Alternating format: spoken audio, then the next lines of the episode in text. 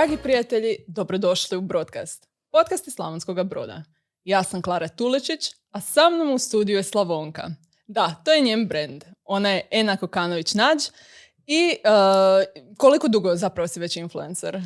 U području gastronomije? Pa, pokrenula se ta cijela priča prije četiri godine, ja mislim, mm čak i nisam, nisam baš dobro ovaj, u tome, nisam zapamtila rođendan svog brenda, ali otprilike četiri godine sam pokrenula, prije sam bila pod drugim imenom, ali sam se kasnije pronašla pod Slavonkom, pa sam onda malo napravila rebranding. mm E, super, e, danas je s nama zapravo upravo zbog svoje influencer karijere, e, o kojoj ćemo u jednoj epizodi nešto više govoriti govoriti, a danas ćemo se fokusirati upravo na taj e, gastro dio, e, kako ona kreira sadržaj, kako je uopće došla do ove priče koju sada zapravo realizira e, i radi na njoj kontinuirano, ali naravno što je drugo radila u području gastronomije na, pod, e, na području Slavonije.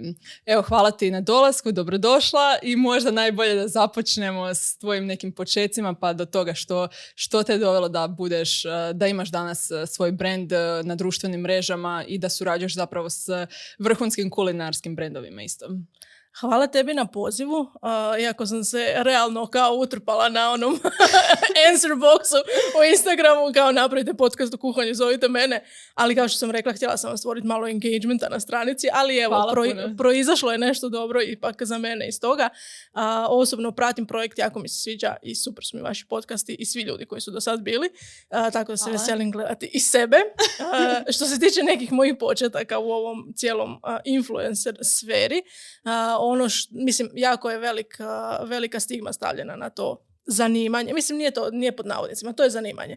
Ali ono što ljudi ne znaju da iza toga svega stoji jako puno rada da biste vi uopće mogli biti influencer. Jako puno ljudi je pokušalo i odustalo jer jednostavno se ne događa preko noći. Um, ono... to, to me si sama svjedočila, ali tako? Tako je, da. Bila sam baš ovaj, uvjerena da ću ja biti uspješna ovako, jako brzo, ali se to naravno ne, jednostavno ništa se ne događa preko noći, samo što ljudi nisu svjesni toga jer oni vide samo krajnji rezultat i samo taj dio kad ste vi već uspješni, onda kada skrenu pratiti, oni smatraju, a dobro, šta ona to već ima, neko je dao preko veze kako kod nas ide.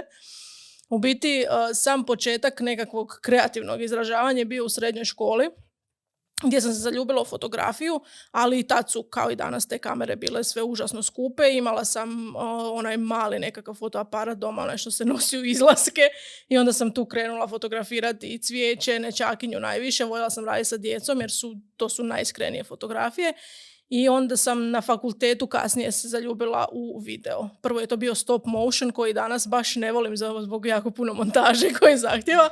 Tad mi je bilo zanimljivo i uh, tad sam krenula malo intenzivnije kuhati u, na faksu zato što sam bila u Osijeku i tad sam se ocelila iz Gundinaca od sam rodom u Osijek i morala sam se sama ovaj, kuhati. Prije mi mama baš nije dala u kuhinju. Ja sam voljela i htjela, ali jednostavno valjda su mame takve, ne daju ti da uđeš na njihov teren. I onda kad ostariš, kao zašto nisi na našem terenu? Ha? I onda sam ovaj, sama počela istraživati i kuhati. Većinom su to bili studentski obroci, nije to bilo ništa luksuzno, daleko od toga tjestenina na tisuću jedan način. Ali su moji kolege s faksa to baš jako vole dolaziti, imali smo druženja, jelo se, pilo se, nismo baš voljeli izlaziti nešto previše van, nego smo više tako kuhali i jeli, družili se kroz hranu. I onda su oni meni u tom trenutku govorili uvijek, ajde otvori nešto, pokreni neki svoj blog, kreni pisati o tome. Tad to još nije bilo toliko popularno. E, kao Za one koji ne znaju kada otprilike bi to moglo se svrstati? Uh, to je bilo pa prije jedno šest godina. Da, tad je krenula priča o tome, šest, sedam godina. Ne, ne sjećam se kad sam diplomirala točno, vidiš, jako loša sam s tim datumima. I nisam tad htjela pokrenuti ništa jer sam bila u studentskoj uh, ono, stanu, nekakvom kuhinja je bila užasna. Nisam imala opremu da snimam, a ja sam htjela odmah snimati video recepte i htjela sam da to bude ono, ono što je danas 5K, ja sam tad htjela da to bude ono full neki, neka kvaliteta. Iako nisam baš znala ni montirati, nisam znala ništa. Ni, ja sam jednostavno imala viziju kako želim da ti recepti izgledaju. I onda par godina kasnije, znači konkretno prije četiri godine, kad sam završila fakultet, preselila sam se u Slavonski brod sa dečkom tadašnjim, današnji suprug, nisam promijenila nikoga, ovaj, i tražila sam posao, nisam ga mogla naći. To je bilo uh, preko sto i nešto zamolbi poslano i onda sam odlučila, mislim, ako, kad ću, ako neću, sad imam vremena. I onda mi je sestra uh, moja starija poklonila prvu kameru, prvi moj DSLR kameru da mogu snimati recepte i tako je to nekako krenulo. I uh, počela sam prvo, prvi moj recept je bila juha od bunde od samo tri sastojka, znači imala je clickbait naslov. Mislim, nema šta da ne uspije. Radila sam na hrvatskom i engleskom titlove, jer sam mislila sad, mislim, mene će Marta Stewart ščerat najmanje. I očekivala sam preko noći da će to biti nekakav senzualni, viralni video. Ja sam se probudila ujutro, to je bilo možda 35 pregleda, od kojih sam ja vjerojatno bila pola. I onda sam shvatila da to ne ide baš tako. Ali sam bila izuzetno uporna i to je ono što savjetujem svima koji se žele okušati u ovom svemu. Morate biti uporni, morate raditi uh, na uštrb sebe u svakom pogledu. Na kraju kad sam to zakutrila, krenuo, došao mi je posao, pa sam radila na radiju tu 9.2, radila sam kao novinar i voditelj i svašta nešto. I onda bih ujutro radila posao, popodne bi onda snimala, montirala, igrala se i to su isto bile igre bez granica. Učenje tih nekih procesa montaže je bilo jako zamorno. Kad, si, kad sam učiš, YouTube je bilo ono, glavni izvor mog svog znanja. I uh, onda sam odlučila da ću nekako sebe promatrati kao brand, pošto sam jako veliki zaljubljenik u marketing i htjela sam se promatrati kao brand koji će uh, sebe ići prodat jer mnogi moji kolege čekaju da im se brendovi jave, da oni budu ti koji će napraviti prvi, prvi korak. Ja nisam, ja sam išla sama, grlom u jagode. Mislim, to mi je jedna od glavnih karakteristika da idemo onako fino, prije ne, dosta nepromišljeno ponekada, ali isplati se kao što vidimo. I onda sam pokrenula o, tu nekakvu svoju kampanju da se prodajem kroz razno razne otvorene mailove, otvorene zamolbe i slično. I tu je nekako, ne, ne znam, iz, znam iz kojeg razloga, to je zato što sam od, odrasla sam uz te neke brendove koje smo koristili kao, kao djeca, moja mama je koristila, javila sam se jednom velikom brendu, uh, bili on htio sa mnom surađivati kroz božićne recepte. Ja sam imala ideju da bude 25 uh, video recepata za 25 dana do Božića, znači jako, jako puno posla. Da, samoubojstvo. tako, e, upravo tako. Kreativno samoubojstvo. Da. Evo, prosti, koliko si tada otprilike imala followera? Samo da tada znamo... sam imala uh, 150 lajkova samo na Facebooku. Nisam još imala Instagram službeni. Samo 150 mhm. lajkova na Facebooku i to su vam većinom prijatelji i, i uža obitelj. To nije niko nekakva komercijalna publika koja će nešto kupiti. Tako da sam vrlo hrabro išla. Sad idem pitati. Ja sam poslala sve svoje linkove. Ja sam bila transparentna i pitala sam jel bi oni možda htjeli sa mnom kompenzaciju. Da oni meni daju proizvode, čisto da imam neku prvu poveznicu, neku prvu suradnju. I na moje iznenađenje u roku od par dana sam dobila odgovor da, da, naravno može. Oni nisu vidjeli ni jedan moj video, nisu znali uopće s čim imaju posla. Ja sam to tako dobro prodala i onda sam umrla od straha u jednom trenutku. I oni su meni poslali pošaljite što god vam treba. Ja sam poslala popis. U roku od jedan dana je na moju kućnu adresu stiglo onako šest kutija proizvoda. Ja sam bila izvan sebe. To je bilo prvi puta da sam ja nešto dobila mislim, kompenzirala, to ipak bilo odrađeno, ali dobila, to tako gledaš, uvijek dobila na konto toga nečeg što sam ja stvorila u svojoj glavi. I tu sam onda shvatila da tu ima nešto, da i postoji način da ja mogu od toga živjeti i tu se onda probudio moj inat i ja sam odlučila da je to sve što ja želim biti i raditi. I onda uh, kad sam završila stručno usposobljavanje na radiju, oni me nažalost nisu mogli zaposliti za stalno da, da me ostave kao radnika iako sam bila dobar radnik i onda sam odlučila uh, krenuti u samozapošljavanje. To isto, nedavno sam našla poruku koju sam poslala suprugu u to doba. Pitala sam ga šta ti misliš o tome da ja iskoristim poticaje za samozapošljavanje i otvorim marketinšku agenciju i onda radim video recepte za klijente. Ti misliš da je to ludo? To znam. Da sam napisala, on je napisao kao ne, ne, ne, apsolutno nije ludo. I to je bilo to. I tako se rodila kreativna koka, moja marketinška agencija. I na početku sam radila sa nekim klijentima i ovako društvene mreže, to je bio nekakav, kao što sam rekla, velik sam zaljubljenik u marketing, društvene mreže. Znači, htjela sam ponuditi nekakvu tu uslugu digitalnog marketinga klijentima, ali uvijek mi je bila glavna premisa toga svega, želim unaprijediti svoj blog i želim da to postane taj moj brand. I radila sam s nekoliko klijenata i tu smo onda došli do, do turističke zajednice Brodsko-posavske županije s kojima sam ostvarila prvu suradnju kao prvi klijent koji nije bio nekakav gastro klijent. Oni su imali potrebu za osobom koja će im raditi društvene mreže i sa direktoricom Ružicom koja je i danas direktorica sam imala sastanak i onda je ona nekako tu prepoznala da imam nekakve ideje, imam tu neku kreativu. Ja sam jako, jako htjela raditi na turizmu ovog našeg dijela Slavonije i tu smo se mi nekako našli u tim našim idejama. Ona je jako, jako veliki radoholičar kao što sam i ja sama, što, mislim što nije baš dobra karakteristika, ali u takvim situacijama i nije loša.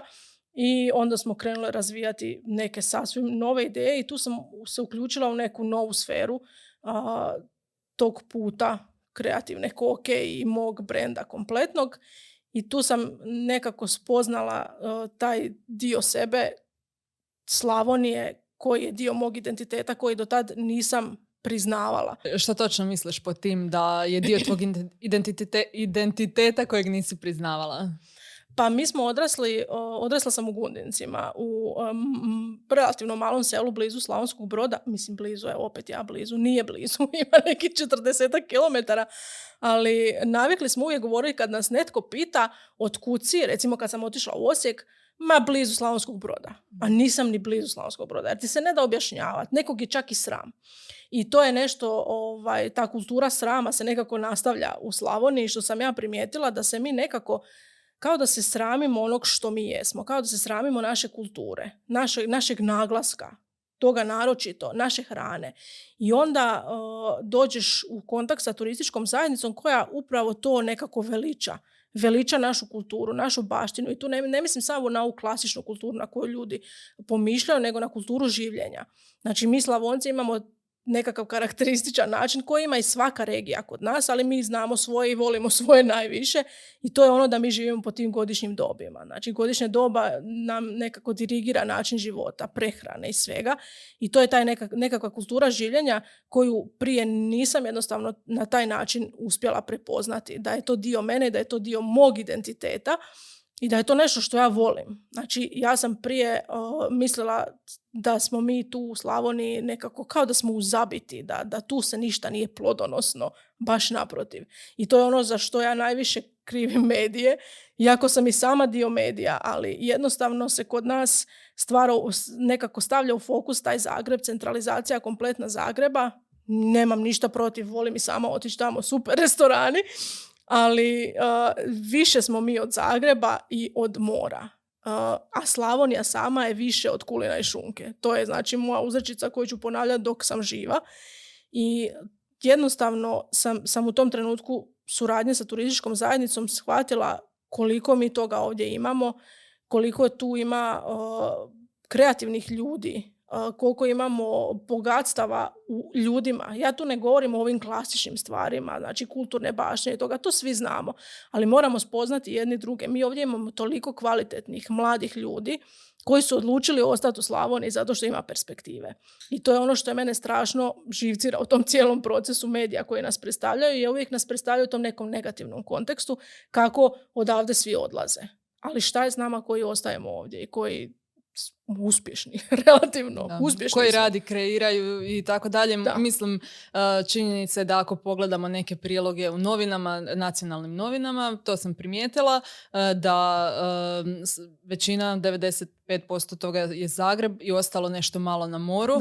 Bez obzira što ćemo mi to kupiti u Slavoniji, neko, ne znam, u Dalmatinskoj Zagori ili bilo gdje drugdje. Da, i onda se moraju oslanjati na, na lokalne medije da prenose te vijesti, dok lokalni mediji ne, nemaju ni upola toliku financijsku podršku koliko imaju svi ovi nacionalni. I ok, to možda mora biti tako, ali onda je tu zadatak naš, nas ljudi koji smo ovdje iole uh, utjecajni u tom smislu da širimo nekakav pozitivan glas u Slavoniji. I tu se rodila ta ideja o brendu Slavonka. Ja sam se prije Slavonke zvala Foodgasm by Ena i to je bila moja ono briljantna još jedna ideja, preko noći se dogodila i mislila sam da nitko se nije sjetio ono foodgasm, možeš misliti da se nitko nije sjetio, ena draga, znači... Kao i broadcast, odjednom ja napravim broadcast, 500 ljudi mi kaže, ja sam mislio broadcast napraviti. pa e, to je to, ali jednostavno moraš biti prvi u tome. Kad si prvi onda, onda ono prst uvo i boli te briga. Ali kad, ja nisam bila prva jer naravno da se sjetio Tasty i svi drugi ono mega brendovi te uzrečice. I jednostavno čak se nisam ni pronalazila pod tim imenom. To je bilo na engleskom jer kao što sam rekla htjela sam ići na strana tržišta i biti ono sva nekakva viralna i užasno poznata. I onda sam u tom nekom kasnije zrelom dobu, moram reći da mora, morala sam malo i sama sazriti valjda da bi shvatila šta želim od sebe i od tog cijelog svog procesa i od svog brenda. I onda sam se odlučila brendirati kao Slavonka i od kad radim pod tim brendom to je nešto što mene sada ispunjava na toliko načina da ja živim, radim i dišem svoj brend. I to je možda nekome Možda je to nekome sada previše kad to tako kažeš, ali kad vi gradite nešto svoje, vi želite biti uključeni u apsolutno svaki aspekt toga i mislim da bi mi bilo vrlo teško nekom drugom dati bilo koji dio tog procesa, čak i mrsku mi montažu. Mislim da bi mi bilo stvarno jako teško dati nekom drugom da mi montira recepte i slično. Tako da, tako se, ne, to je bilo prije dvije godine nastala baš, baš Slavonka pod tim imenom. Nisam išla u tom smjeru sada da se ja u potpunosti fokusiram samo na Slavoniju, slavonsku kuhinju i tako dalje, nego jednostavno da budem prepoznatljiva po tome i da budem svojevrsni ambasad, ambasador ovog ovdje kraja. I nakon toga imam osjećaj kao da su se otvorila neka potpuno nova vrata, ne samo u smislu suradnje, nego u mojoj glavi nekakve kreativne blokade su u potpunosti otišle. Ja sam se u potpunosti opustila. Do tad si uvijek imao nekakvu kočnicu i trudio si se sakriti to od kuci. I u tom trenutku kad sam ja objavila Slavonku, ja sam doista postala Slavonka, to jest Slavonka je bila ena. Znači to nije bilo više odvojeno nekako. Prije sam gledala to kao to je sad moja nekakva online persona i to je to. Znači to je nešto što ja prodajem, to je nešto što ja želim da ljudi vide. Sada više nema filtera i koliko je to dobro, toliko možda nekad i nije, ali uvijek je sve u granicama ovaj, pristojnoga, tako da nije ništa, nije ništa vulgarno, ali jednostavno ljudi su se počeli više povezivati sa mnom jer sam se ja oslobodila. I svaki moj, svaka moja priča o Slavoniji, svaka moja priča iz djetinstva, sve ono što ja sada šeram sa, sa ljudima koji me prate, a vezano je za Slavoniju, Brodsko-posavsku županiju, nailazi na tako dobar odjek, dobivam toliko puno feedbacka na to i, i nekako onda ti je to poticaj da pričaš još više o tome, jer jako puno naših ljudi je rasuto po cijelom svijetu i onda kad oni čuju nekakve priče, nekakve, evo sad nedavno je bio uskrs, pa kako mi ono nosimo jelo svetiti i to neke stvari koje su ljudima pale u zaborav, ja ih podsjetim na to kroz te nekakve zanimljive pričice i onda vidiš da je ljudima drago i opet onda s druge strane mi se jave neki ljudi koji nisu iz ove regije i onda shvatiš koliko mi imamo sličnosti sa nekim drugim zemljama koji kao i mi imamo nešto slično, radimo isto tako, pogotovo kad je riječ o hrani. Mi imamo poprilično svi sličnu hranu u, u regionalnim nekakvim zemljama ovdje oko nas ali svi imamo neki svoj tač koji damo i onda je to sad slavon, slavonsko, pa je baranjsko ili bosansko, nebitno. Ali u svakom slučaju shvatiš koliko smo mi u biti jednaki i kako nas iste stvari nas vežu i uh, taj dio nekakvog našeg identiteta koji, koji, vas, koji vam se usadi kad ste jako mali, ispliva tek kasnije na površinu i te kasnije spoznate da ste to doista vi i sad to vam se može svidjeti i može vam se ne svidjeti. Meni se srećom svidjelo i sad je to nekakav trajni dio mene i, i, i konstantno će to biti na prvom mjestu dokle god postoji Slavonka, a nadam se da će postojati jako dugo. I uh, sad idemo u nekakve nove projekte, u nekakve nove ideje i, i toga nikad ne nedostaje jer ova glava kreativna ja mislim da nikad nije, nikad ne spava. Da, imaš zapravo jako sličnu priču sa, u odnosu na puno influencera, ali tako imate ono, mislili ste, e, sada će biti nešto od toga, a niste ni bili svjesni koliko zapravo truda i rada treba u to, ali lijepo je što si ostala uporna, kao što kažeš, ne prođu, ne prođu svi uh, ovu, ne znam, ovaj trening uh, živaca, energije, ustrajnosti. Tako da super, svaka čast uh, što se tiče toga. Htjela sam te pitati kakav ti je možda radni tjedan ili je li imaš radni tjedan ili to ti kada ti dođe energija, kako mhm. funkcioniraš? Pa ima, morala sam se dosta ovaj, napraviti radni tjedan kao i što ljudi inače imaju radni tjedan, jer inače ispadne da radite od 0 do 24 svaki dan i moj radni tjedan počinje normalno ponedjeljkom i to najčešće ponedjeljkom ne snimam ništa, ništa ne kuham, to je dobro, ovo je redovni ručak, ali onda rješavam mailove, montiram. Ponedjeljak mi je za montažu, zato što ja jako volim ponedjeljke. I onda sam odlučila raditi ono što ne volim ponedjeljkom, jer će tako biti lakše. I stvarno je lakše. tako da odaberite si dan koji ne volite, radite ono što... To jest odaberite si dan koji volite, radite ono što ne volite i bit će vam ljepše. Eto, sad ima par zrnca mudrosti od Ene. Hvala na savjetima. Nema na čemu i drugi puta. I onda se nastavlja kroz tjedan, imam plan snimanja. Najčešće snimam ujutro jer sam jutarnji tip i najčešće popodne ne funkcioniram baš kreativno najbolje. Volim se odmarati ili raditi nekakve druge stvari za koje mi ne treba baš kreativa. I ono, to je uvijek isto. Ustajem se u šest, dajem si sat vremena da popijem kavu jer to je pod mus i onda lagano si smutim jedan smuti i krenem pripremu svog seta i onda snimam satima. Koliko god da to ljudima možda ne izgleda baš tako, zato što su to najčešće recepti do minute jer nemamo baš fokusa u današnje vrijeme za nešto duže. meni za svaki taj recept od jedne minute mi treba otprilike 4-5 sati snimanja plus onda još 2-3 sata montaže treba uzeti u obzir samo kada mi pečemo obični kolač, da, to ne bude u pola sata gotovo, nego bude Tako u dva, tri, četiri sata, ovisno naravno o kompleksnosti, a mm. sad zamisli još dok brineš se da, da je ku dobro namješten, pa vjerojatno moraš i baterije mijenjati malo, malo i tako dalje, da je puno to je tu isto, sitnica. Da. To, je, to je isto lijepo, kad snimaš, snimaš, snimaš, imam neki kadar koji mi dulje traje i shvatim da nisam uopće stisnula rekord i onda ne, ne možete vratiti sastojke iz, izvu, izvući ih ako sam već promiješala i ništa, onda duplaš recept i radiš dvije, dva kolača taj dan. I jedan ti bude jako mrzak. Ha? Da, tako je. Ali uvijek nekako okrenem sve na, na tu pozitivan aspekt toga svega, koliko god da sam nekad umorna i možda samu sebe premorim, jer ja sam sama sebi najveći neprijatelj.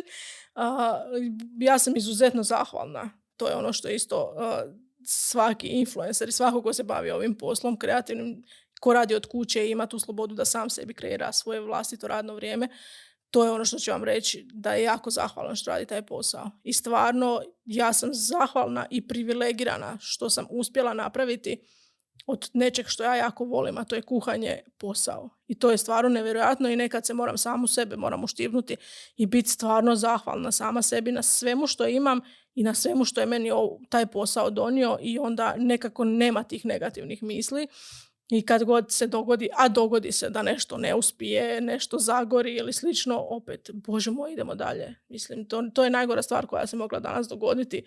Živa sam, zdrava sam, hajmo dalje. Jednostavno morate na taj način funkcionirati kad radite sami sa sobom.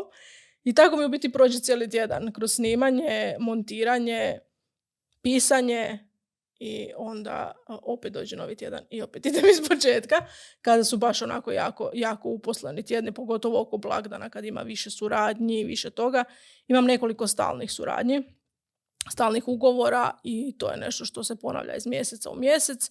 I imate ove neke koje, kak ja kažem, koji ulete srećom na mjesečnoj bazi i onda se kreiraju za taj mjesec, ali ja više volim raditi unaprijed, tako da recimo sada u, u, neko, u, ne znam, u travnju radim za svibanj, jer volim imati kontrolu ovaj, nad sadržajem koji i volim se dati dovoljno vremena da ja to izmontiram i kreiram i to je ovaj kompletan jedan dugotrajan i mukotrpan proces po moju glavu, ali nikad nije dosadno i uvijek je dinamično i ne znam, stvarno, stvarno uživam u tome i nadam se da će iz ovog mog o, nastupa na vašem podcastu ljudima biti jasno da, da mi influenceri nismo tu samo da reklamiramo i, i kako kažu, kako imamo komentara, uzimamo novce za sve.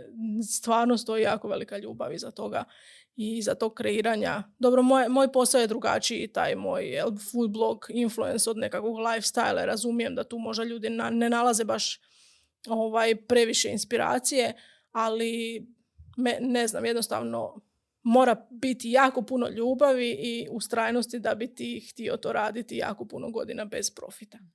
Mislim da su i mladi možda puno svjesni toga zbog toga e, što su više možda na YouTube-u, na TikToku gdje se već sve transparentnije prikazuje koji je proces e, iza samog snimanja, e, iza procesa tog kreiranja općenito, onda neki možda i mentalni problemi koji se jave ne sada kao stvarni teški mhm. mentalni problemi, ali ono, i osjećaj iscrpljenosti, pa gubitak kreativnosti, jer kad radiš iz tjedan u tjedan imaš taj neki raspored, ti praktički ono nešto štancaš i nemaš možda dovoljno prostora za sagledat širu sliku povremeno i tako dalje. E, pa onda nadam se da će ono, s izmjenom generacija, recimo to tako, i dalje e, se povećavati svijest o kompleksnosti zapravo e, tog zanimanja influencer.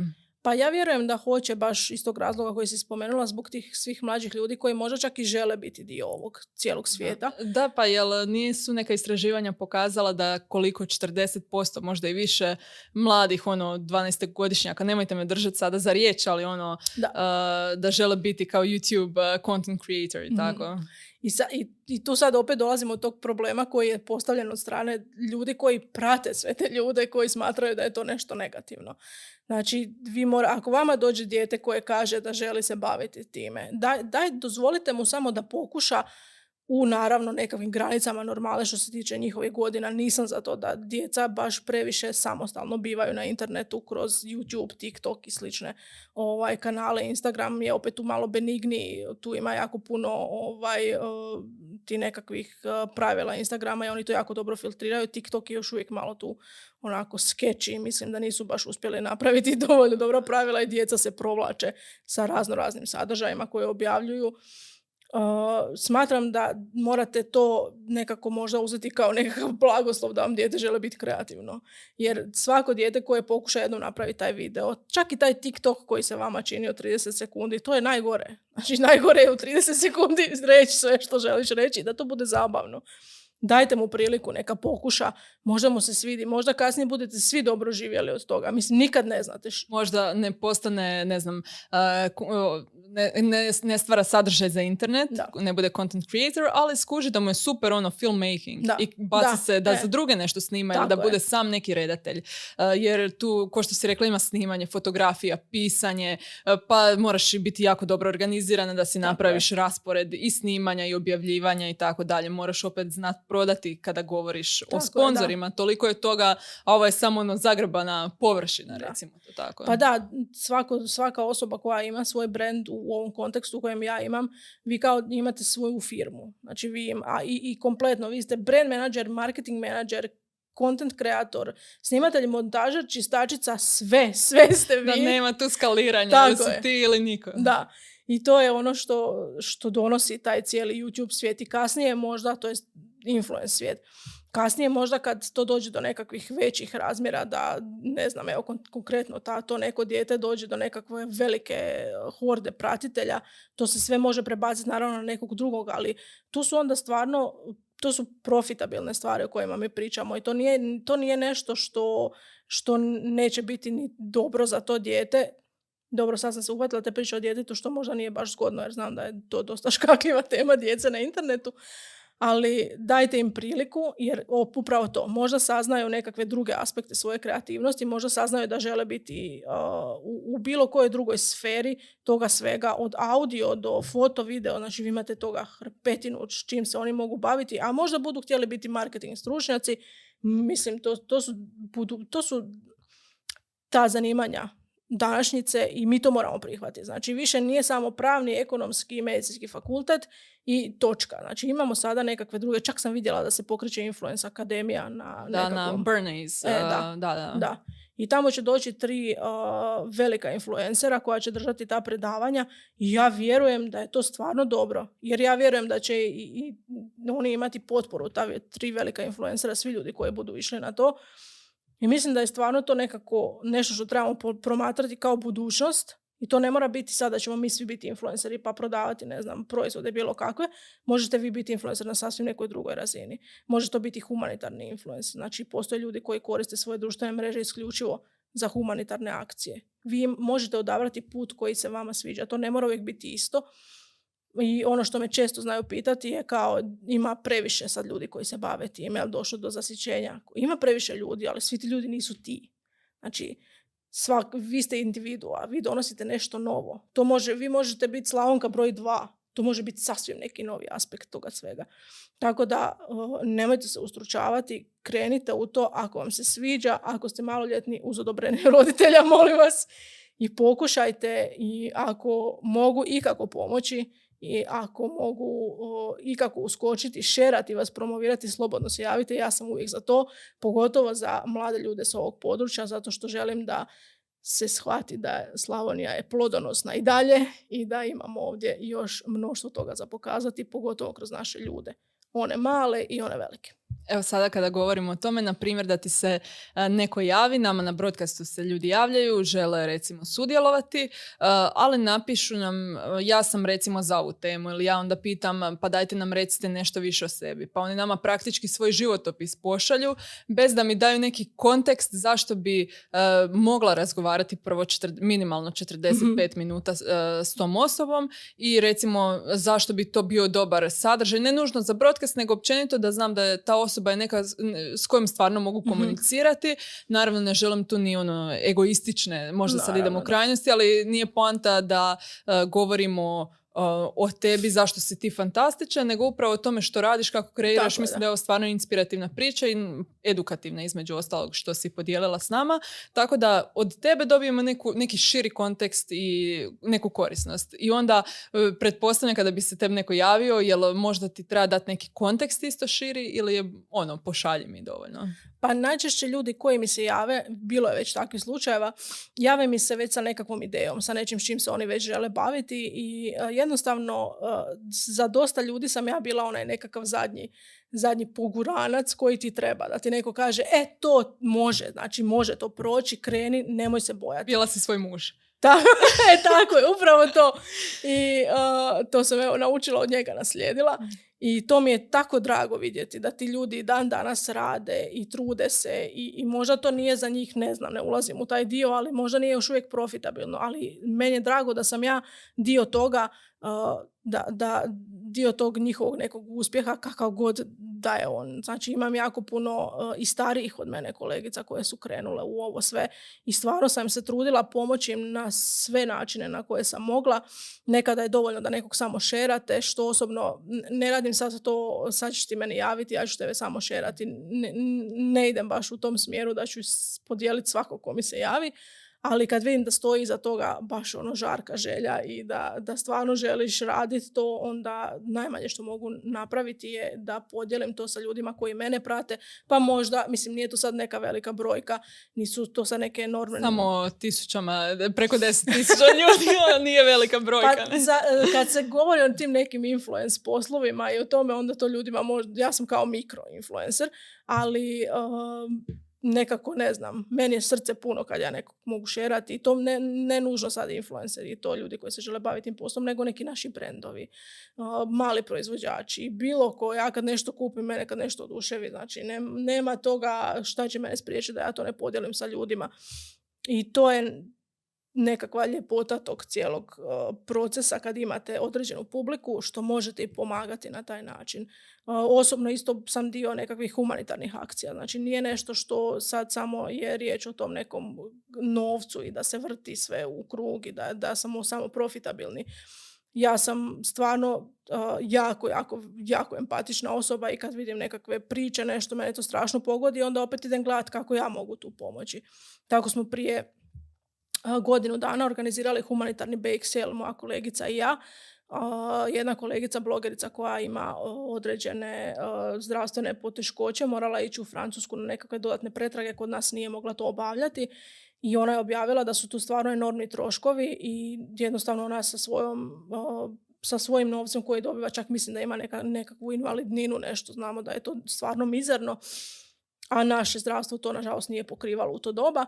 I onda sam ja, odmah mi je sinulo, idemo napraviti mi nešto blogeri. Šta možemo? Non stop pečemo, kuhamo, idemo to prodavati na taj način kao bake sale, ali online. I onda smo pokrenuli Instagram profil, ja sam pokrenula i hrpa mojih kolega blogera, kreatora razno raznih se uključila u to. Svaki dan smo prodavali nešto drugo, tu su bile, ne znam, pravni cupcakesi, imali smo licitacije, ljudi su uplaćivali njoj novci. Stvarno je to bila jedna divna priča i za koje je stalo jako puno rada da mi to sve iskoordiniramo nas dvije, ali na koncu smo joj pomogli dosta da bi ona mogla dobiti valjane nekakvu, valjanu zdravstvenu skrb. I to je onda taj lijepi dio ovog kompletnog procesa i ovog svega što, što sam ja stvorila je da ja mogu pomagati ljudima. U kojem god kontekstu to bilo. Od OPG-a do humanitarne nekakvih stvari, do ljudi koji žele biti influenceri, bilo što. Znači, imate tu nekakvu, čak bih rekla da je to nekakva odgovornost i, i, zadaća da na taj način prikažete zahvalnost što imate tu privilegiju da se bavite ovim poslom, da iskoristite jednu frakciju svih vaših silnih objava za nešto dobro. I to je nešto čime se ja vodim i što je meni nekakva glavna misao vodilja. Ok, to je posao, to je nešto od čeg ti živiš, ali moraš to nekako vratiti ljudima. I to je to, nešto. Ne, to je način na koji ja funkcioniram. Ne moraju svi, ali puno vam je lakše i, i ljepše u životu kad znate da ste nekom pomogli. Smatram recimo da to što kažeš da frakciju toga iskoristiš da pomogneš nekom da napraviš nešto dobro. mislim da barem u tvom kontekstu i u kontekstu velike većine influencera zapravo sve što radite je dobro zato što ljudi imaju nekakav ili problem ili nekakav interes i njima je super vidjeti na primjer da ti si napravila neki recept možda zbog inspiracije, možda im ono jednostavno uh, podakne ono kao joj što bi sad mogla mhm. to pojesti onako ili sjećanje na nešto što mi je, mama davnih dana radila i da je tu e, puno šire od toga samo ja ću sad staviti fotku i pokupiti ne znam ono hrpu lajkova na to. Um, ali ajmo kad smo kod recepata kako, kako biraš zapravo što ćeš objaviti, što ćeš skuhati ili ispeći? Pa najčešće je tu glavna inspiracija je moj apetit. što nije nužno dobro, ali i suprug i ja smo veliki gurmani i volimo oboje kuhati i kušati i ne želim uopće krenuti i računati koliko novaca trošim na hranu i koliko ja ulažem u to sve u smislu da isprobavam sve što mi padne na pamet. Što se tiče sami suradnje sa brendovima, tu najčešće imate nešto što je u fokusu, neki proizvod, pa onda krenem tipa, ne znam, od praška za pecivo koji je u fokusu, pa onda razmišljam na taj način što bi mogla kreirati. Uvijek gledam da je to sezonsko, znači imam uvijek neke dvije stavke, znači proizvod koji je u fokusu, pa onda što je sezonsko. Sad su recimo u sezoni jagode, šparoge i onda idemo u tom smjeru. Ja znam da će i to ljudi najčešće naći u trgovinama, na pijaci ili bilo gdje na placu, kako god kažete. I onda idete u tom smjeru da to bude nešto sezonski, nešto što je ljudima pristupačno, a onda na koncu nešto što je fino. Eto, možda je to nekako o, ružno što sam stavila na, na kraj, ali to je sve na kraju na prvom mjestu. sve te tri stavke i onda samo krenem, raspisujem, gledam omjere, već sam naučila kreirati recepte, pogotovo za kolače, što je dosta ovako nezahvalno morate biti baš ovaj, poznavati nekakve kemijske reakcije i to i, metoda ovaj, pokušaja promažaja i onda krenem, raspisujem recepte, okuse koji meni pašu, sad sam već nekako istrenirala tu svoju paletu jer sam probala čudesa i onda znam što ja volim i nikad kod mene nećete naći nešto što nije bilo fino, pogotovo ne meni, mada je meni sve fino. Tako da je to opet možda malo, ovaj, nisam baš najbolja, najbolji pokazatelj. I to je onda to. Na kraju idemo u realizaciju. Nekada neki recepti uspiju iz prve, nekada ne. I onda idemo opet u nekako skaliranje, gledanje, hoće li to možda dodavanje, oduzimanje, to bude baš ono ko, ko profesor Baltazar u svom nekom laboratoriju dodajete, oduzimate, zapisujete. Imam tekicu jednu koja je za recepte namijenjena i tu to, to ima svega. Od ulja do, do maslaca po tome, brašna, kaka, to znači ne liči ni na šta, ali ja se snalazim, onda zapisujem pa križama, stvarno. Mama mi je kuharica, pa znam prilike, imam, znam po njenoj tekice što kažeš. Ali to su, kako to su da. najslađe ovaj, te tekice koje imaju, to su te uspomene. Kad otvorim i kad vidim da sam tu nešto prosula, sjetim se. Ja sam izuzetno smotana osoba. jako, jako smotana i onda kad otvorim vidim, a, to je onda kad si po, pa si još malo i kameru uništila i tako dalje i tako dalje. Da, ali uspijete se tako nasmijati. U tom trenutku bi plakala, ali sad se, evo, sad, sad je smiješno. I to je u biti, ni- nije nekakav ovaj tajni proces ili nešto kroz što vjerujem da svi ne prolaze kogod i kod kuće kuha i uvijek kad smišljate, sad imam, ne znam, tri te namirnice, moram nešto smisliti. Samo što je ovo sad drugačije jer ja to sve zapisujem, pratim, prije nisam, prije sam sve od oka kuhala i, i nisam ništa zapisivala i onda sam shvatila nema smisla. Ako želim voditi blog, ja ljudima napišem prstohvat ovoga, ma mislim nije svačiji prstohvat isti. I onda moramo ovaj, tako nekako to sve voditi evidenciju što jednostavno se istreniraš kroz, kroz svo to iskustvo ko- koje imaš. A jel planiraš možda neku kuharicu? A, pa ja bih rado i imam ideju, imam koncept, imam recepte koji bi trebali ići unutra. A, prvo sam, mm, morala sam prvo smisliti naslovnu stranicu, jer ja moram ići iz početka. Morala sam prvo smisliti naslovnu stranicu da bi mogla ići dalje. Smislila sam ju, smislila sam naziv, sve sam smislila, sad samo moram to realizirati. To je jako financijski zahtjevan pothvat i to je izuzetno skupo, pogotovo danas što se tiče tiska pošto je tisak nekako stavljen sada na, ne znam, treće mjesto, a i dalje je užasno skup i onda moramo ovaj, dobro, dobro promisliti o tome, ali imam ideju i ono što mogu samo reći je da će biti vezano za Slavoniju u tom kontekstu u kojem sam i ja vezana za Slavoniju. Znači, neće biti isključivo samo naša slavonska kuhinja, ne želim pretipkavati tuđe recepte, a, bit će Slavonija kroz moje oči. I ono kako sam ja to doživjela i kako ja koristim naše namirnice i kako o, ja živim ta četiri godišnja doba u Slavoniji. Eto. Zvuči fantastično.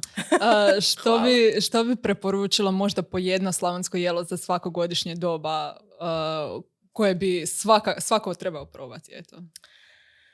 Pa sad e, mi u proljeće u proljeće imamo, evo sad u ovaj proljetni dio imamo e, dosta medvjeđeg luka, tako da se možete prošetati u šumu ili odite na bilo koju na bilo koji pijac koji vam je u blizini. Nemojte se baš igrati jer je đurđic i medveđi luk su vrlo slični po izgledu, a đurđic nije za jesti i toksičan je, tako da pazite, nemojte da vas imam na duši. Odite, kupite medveđi luk i a, smiksajte ga u pesto, znači medveđi luk, malo ulja, malo češnjaka, još unutra sol, papar, u pesto smiksajte, znači onako gustu kremicu, napravite domaće nekakve šuf nudle, trgance, šta god hoćete, trganci su više kod nas i onda to promješajte i imate super jelo koje je i vegansko. Tako da imamo mi Slavonci i veganskih jela. To mi je jako drago za čut, zato što sam ja vegetarijanka i onda uh, super je, što, jer onda ovako ću ih- ljude koji me pitaju šta ti zapravo jedeš, onako kao da ništa drugo osim mesa ne postoji. Usmjerit ću ih na ovaj video i reći evo, uh, vidite kako nešto može se napraviti i za vegetarijance i čak za vegane. Da, da, ovo je čak i da i vegansko, jer se sami trganci rade od brašna i vode, malo soli, tako da ne morate uopće jaja dodavati, to bude super. Što se tiče ljeta, tu imate stvarno svega, ja najviše volim je salate. Ljeti, zato što imamo domaći paradajz najljepši na svijetu i toga nasjecite sa malo soli, ništa više vam ne treba, mislim to nije sad neko jelo, ali onda dolazimo do jeseni kad pečemo ajvar, ja pravim svoj domaći ajvar koji je meni osobno najbolji i a, u zimi imamo ove naše sve delicije koje ti evo konkretno ne konzumiraš, ali a, ja bih izdvojila tu zapečenu svinjsku koljenicu dimljenu sa krumpirom, sa, sa krompirom, ispričavam se, ne sa krumpirom, sad mi izletilo. Kao slavonci ćete. Tako je, da. Jer ja isto se borim na svom Instagram profilu a, protiv krumpira, jer mi nije jasno kad... Moj, moj suprug meni dođe i kaže krumpir. Kad si ti to čuo? Isto iz Gundinaca. ko Svi kažu krompir. Uglavnom sa krompirom i hrenom. E, imam a, jako puno takvih recepata na svom profilu, tako da slobodno me zapratite ovdje. Nećete nikad biti gladni, imam čak i vegetarijanskih i veganskih, tako da si ti dobro došla. Da, ma, ja vidim slastice, onako drugo. E pa da, da. Drugo mi da. praktički ni ne treba, je- mislim treba mi naravno, ali nisam toliko recimo osobno ono, da pratim uh, kulinarske bro- blogove, ali ovako kad vidim slastice. Kao, super, i donijela si nam zapravo cupcakes uh, Tako u je, studiju, evo, da. uh, morat ću fotkati kad završimo, hvala ti, jedva čekam probati. Nadam se da ćete uživati u tome. A sigurna sam, izgledaju fantastično, evo, jedva čekam da završimo podcast, da idem jesti. Nije tako, nije tako, šalim se, ovaj, ali st- stvarno lijepo izgledaju, eto. To su, to su neke nove vještine koje sam naučila. Prije nisam baš bila nešto previše, iako sam vizualni tip i volim da je sve lijepo, ali nekako mi je bilo prvo da je to fino, a onda ćemo tek vizualno rješavati, a sad se baš uh, trudim da sve bude onako i lijepo i fino. Aha, to je taj isto dio eksperimentacije Tako je, u da, bilježnicama. Da, Da. da, da, da, baš ima, ima, ima svih dekoracija. Neke čak i skiciram. Nisam baš neka ovaj, slikarica, ne znam crtati, ali ja sama sebi to skiciram, tako da to meni bude jasno kako to treba izgledati. Evo sad kad si govorila o slikama, vidim da imaš i tetovaže, e, pa e, zanimljive su, e, već sam ti rekla da kada, evo, oni koji ne znaju, to jest ne znaju ko će znati zapravo, ja sam...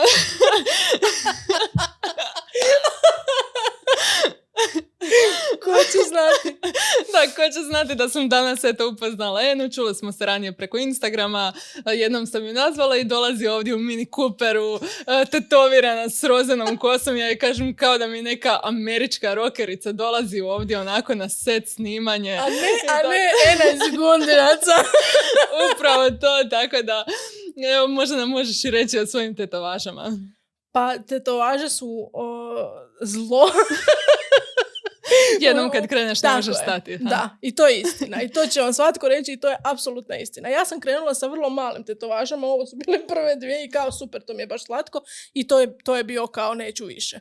I onda je to sa- samo ovaj krenulo. Ja volim crtati sama svoje tetovaže u smislu da ih kreiram z- Idejno. Tako je, da nisam kao što sam rekla, ne znam baš crta, znam u Photoshopu slagati elemente. I onda se tako javljam mojim tatu majstorima i dolazim im sa svim svojim briljantnim idejama, nekad ih boli glava, nekad im je super. I to je isto jedan način mog izražavanja.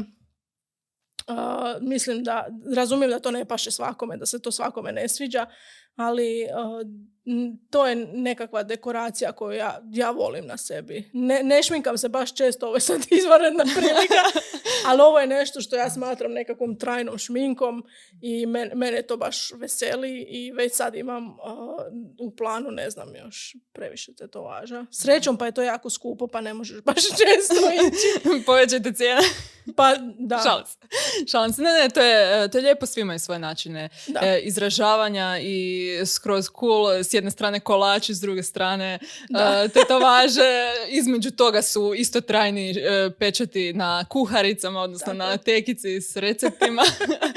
Evo, hvala ti puno na dolasku. Daj nam još samo za kraj, e, daj neki još savjet. Dala si nam toliko ono, vrijednosti u ovoj epizodi, pa još jedan izvuci iz rukava savjeta. Pa prije svega morate imati jednu osobu koja će vas pogurati. I Vidimo i zapravo i sad na društvenim mrežama da ti je muž tu velika podrška, da je često s tobom. da nije bilo njega u toj podršci bezuvjetnoj, ne bi bilo ovog svega danas. I to je nešto što ne mogu vjerovati da ću sad tek na kraju, ali nema veze, to ćete zapamtiti onda, jer će on gledati ovo i sad se pita šta me nisi spomenula tu sat vremena. A, Ali provukla si ga puno puta. Tako je. Realno. je, je, da, da. Prvo dečko pa suprug, to je sve ista osoba. ovaj, uh, morate imati tu jednu osobu koja će vam reći da je to dobro i da idete u to. On je bio moja najveća podrška od početka i dan danas i da on nije imao pod navodnicima stalan posao, ja se ne bi mogla upustiti, u ovo sve. I ne samo taj dio financijskog aspekta i financijske podrške, nego netko ko će ti dići moral onda kada je najniže. I uh, uz vas same, da si budete najveća podrška, treba vam još neko da vas pogura. Koliko god da ste vi aktivni i ažurni i želite to sad najviše na svijetu, uvijek postoji onaj mali samokritični strah i, i to je dobro, to morate imati uvijek i uvijek to vam postoji i onda vam treba neko ko će vam reći pređi preko toga, ti to možeš i bit ćeš uspješna u tome i super ti je ideja, koja možda i nije, ali moraš, moraš proći kroz neke glupe ideje da bi došao do nekakvih a, dobrih rezultata, tako da u sve ove savjete koje sam rekla, nađite jednu osobu koja vas bezuvjetno voli i bezuvjetno podržava. Između ostalog i e, od glupih ideja, ono što naučiš može jako koristiti za one fantastične ideje koje se Tako je. razviju kasnije. Apsolutno, da. E, super, mislim da je ovo genijalan zaključak. Hvala ti puno na dolasku, hvala i vama, dragi prijatelji. Vidimo se, čujemo se sljedeći utorak. Bog!